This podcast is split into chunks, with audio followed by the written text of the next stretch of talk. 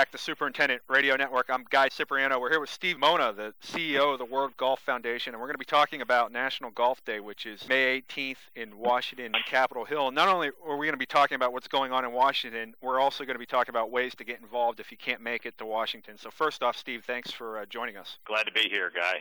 Uh, looking forward to the time together. Describe how 2016 for the golf industry is going from your perspective. What are some things you're hearing and seeing in your travels, and what type of year has it been so far for golf? Well, so far it's been a very good year for the industry. Uh, rounds played are up uh, so far this year. Uh, the good weather in most parts of the country has something to do with that, obviously. But I sense a, a real optimism among those that I talk to, and I and I talk to all the different sectors of the industry, and whereas some are having different levels of success. I think the general level of optimism is high. And I would also say that if you look across the golf industry holistically, it's really a good time for golf.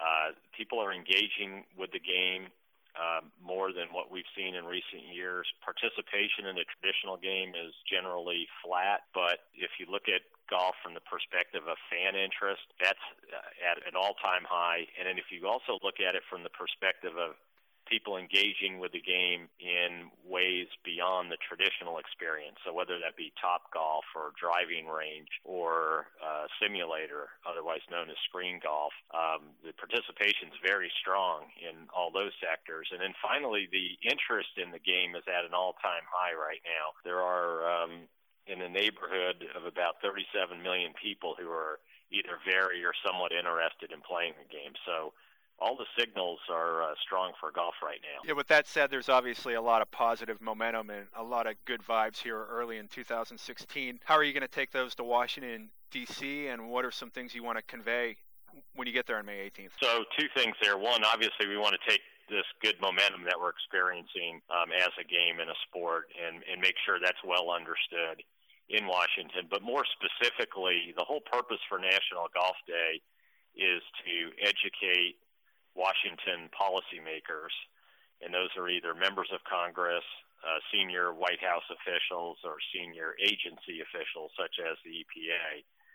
Uh, we want to educate them about the golf industry and its contributions to the American economy, uh, the environment, and the, really our way of life so that we can ensure that laws and regulations impacting the game come out the way we would like to see them and are in line with the scope of the industry and the contributions that the industry makes to uh, to American uh, way of life. I believe this event started nine years ago. It seems like it was just a short time ago that the industry was in Washington for the first time. How would you say it's evolved and grown in those nine years, Steve? It has evolved and grown tremendously since that uh, beginning in 2008. And let me just tell you where we are this year, just to give you a sense of uh, the scope we'll have uh, somewhere in the order of about 150, maybe 175 individuals. Uh, we will conduct uh, that many, if not more, meetings with various members of Congress, and we will have uh, some of the leading figures from the golf industry with us for part of the day. Uh, and specifically in the morning period of time, we'll have uh, Davis Love III, the captain of the uh, of this year's Ryder Cup team. We'll have Steve Stricker, Stricker, pardon me, the captain of the 2017 Presidents Cup team. We'll have World Golf Hall of Fame member Nancy Lopez with us. So we'll have some of uh, our leading uh, figures in golf that will be there with us. And the other thing I would say how it's evolved is when we go to Washington now, uh, we're not really having to explain basically our facts and figures about golf uh, to a lot of members that we now have developed relationships with, members of Congress, I should say. And so um, we're really able to have more advanced conversations, really move along our agenda a lot more effectively. So that's really been the cumulative effect of now uh, nine years of uh, of going to Washington. Uh, obviously, politicians are on limited time, and a lot of people want to speak with them. When someone with the golf industry does get a meeting with one, especially a face-to-face one, whether it's in Washington D.C. or in their home district, uh, what are some ways they can best handle that? Well, the, I'll tell you the number one way is you talk about jobs and you talk about economic impact. And when we go to Washington and when we talk about that nearly two million jobs in America are impacted in some fashion by the golf industry, and that um, the golf industry collectively generates almost $70 billion of economic impact, and that the golf industry is larger than the spectator sports industry and larger than the performing arts industry.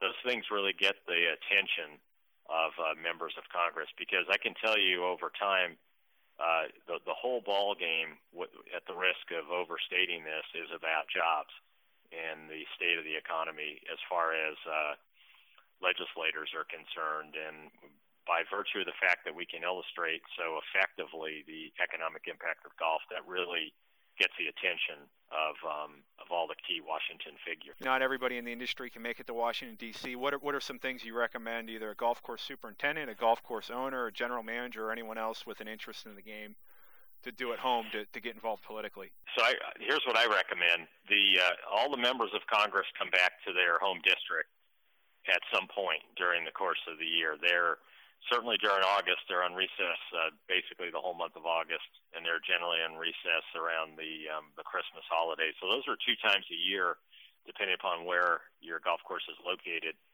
Um, that I would really make a strong push to invite that member, or certainly, if not the member, a, a member of his or her staff, their home office staff, if you will, in their home district, to come out to the golf course.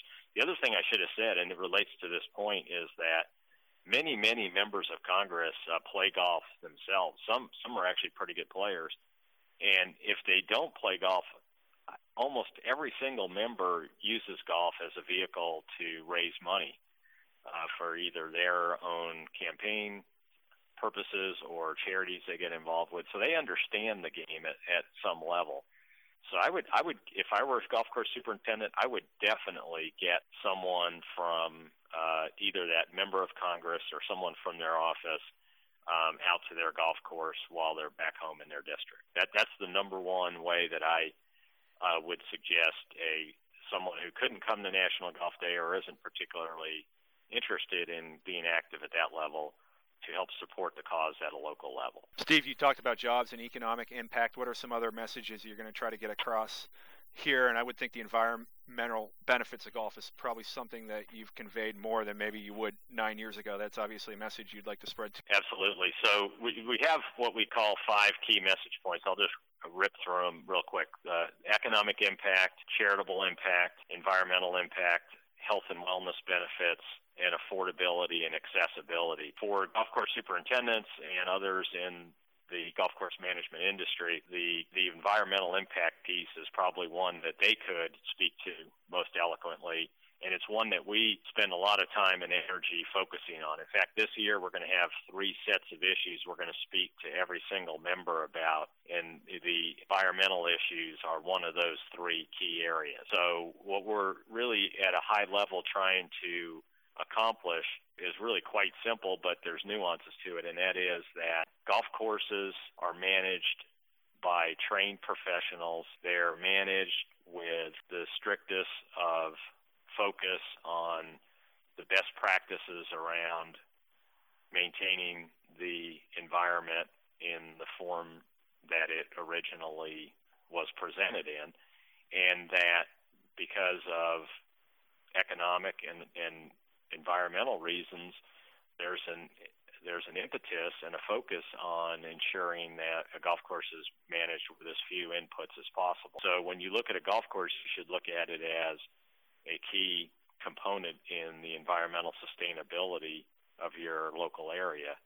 And that's really the, the message that we're trying to get across. When we get to 6 p.m. on May 18th, what would you like to accomplish? What are some things that you'd like the people from the golf industry that were there going home thinking? Well, for those 150 or so that are with us, first of all, I, I hope that they feel that, hey, this was a good uh, use of my time and effort and money to come here to spend the day uh, in and out of various offices in Washington talking about the, message. So that's up to us to make sure that um, the messages are strong and on point, and also that um, the people with whom they're meeting are the right people who uh, can make decisions and move along policy.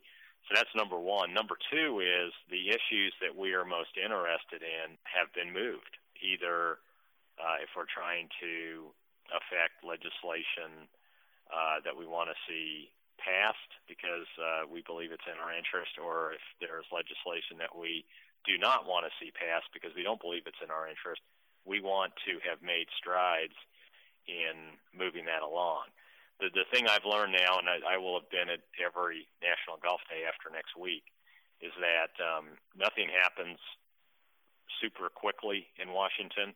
Now, some things seem like they come out of the blue, but they really don't because there's there's a process behind them. So you you have to be comfortable with making incremental progress, and, and I believe we've done that. We clearly have done that from the standpoint of raising our profile in Washington. I can tell you that without any fear of contradiction. But the real acid test is have you been able to protect legislation, move it along to be passed that you're interested in, or have you been successful in making sure legislation that you believe is injurious to your position does not pass? And so that's that's how the score gets kept at the end of the day. Last thing here, Steve, how important is it for people that really care about this industry to think about the political implications of what they do and what golf does, just not on May 18th, but 365 days. Yeah, right. I, I, I appreciate you saying that because I want to make that point that this this is one day, but our work goes on all year long. We have a lobby firm in Washington D.C. that we retain that looks after our interest on a daily basis. I spend a fair amount of time up there myself. Others from the industry do as well. But boiling it back down to the the local golf course superintendent or other uh, participant in the golf course management industry. I, I think there are a few things. One uh, is do everything in your power to maintain and manage your golf course as environmentally uh, in, in as environmentally friendly a manner as possible. I think that goes without saying. I think everyone wants to do that and does do that. But secondly, don't be bashful about making sure that your decision makers in your local area, and that could even uh, extend to state or local officials. Um, they may not they may not have jurisdiction necessarily over some of the issues that you're facing, but at the same time, they are uh, influencers and uh, they can influence uh, public opinion. So to make sure that that they have a positive view of your of your operation, your golf facility. And the only way really to do that is to get them out there and and show them around and and develop a relationship with them. So it doesn't mean that you have to become a political activist, but I think every golf course superintendent ought to have some kind of a relationship with their lo- local officials, whoever they might be. And then finally, uh, don't be bashful about taking advantage of opportunities to to speak out on the issues that are of importance to you. So if you get invited to speak at a local Rotary Club or a Kiwanis Club or whatever the case might be, do it. And if you get invited to speak at your son or daughter's uh, career day or take your parent to uh, school day, take advantage of that too. Because one of the things I've observed, particularly as it relates to the environment, is golf has a quite good story to tell and we tend to be a little reluctant to do that and we, we need to really change that. And that's really what we're trying to do on a national level. But you, you might recall the, the famous quote of uh, former House Speaker Tip O'Neill when he said, All politics is local.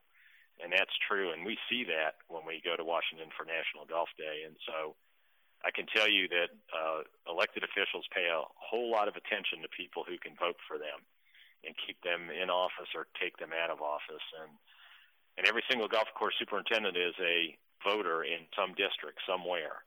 And so I think just keeping that in mind is one final thing. Where can uh, people who have an interest in National Golf Day go to find out more about what's going to be happening in DC? I know there's a tremendous um, social media push. That's right. So go to wearegolf.org, and all you have to do is get onto the homepage, and it'll take you through everything that's happening next week, including that social media campaign you spoke of. We've got a a huge um, campaign underway there.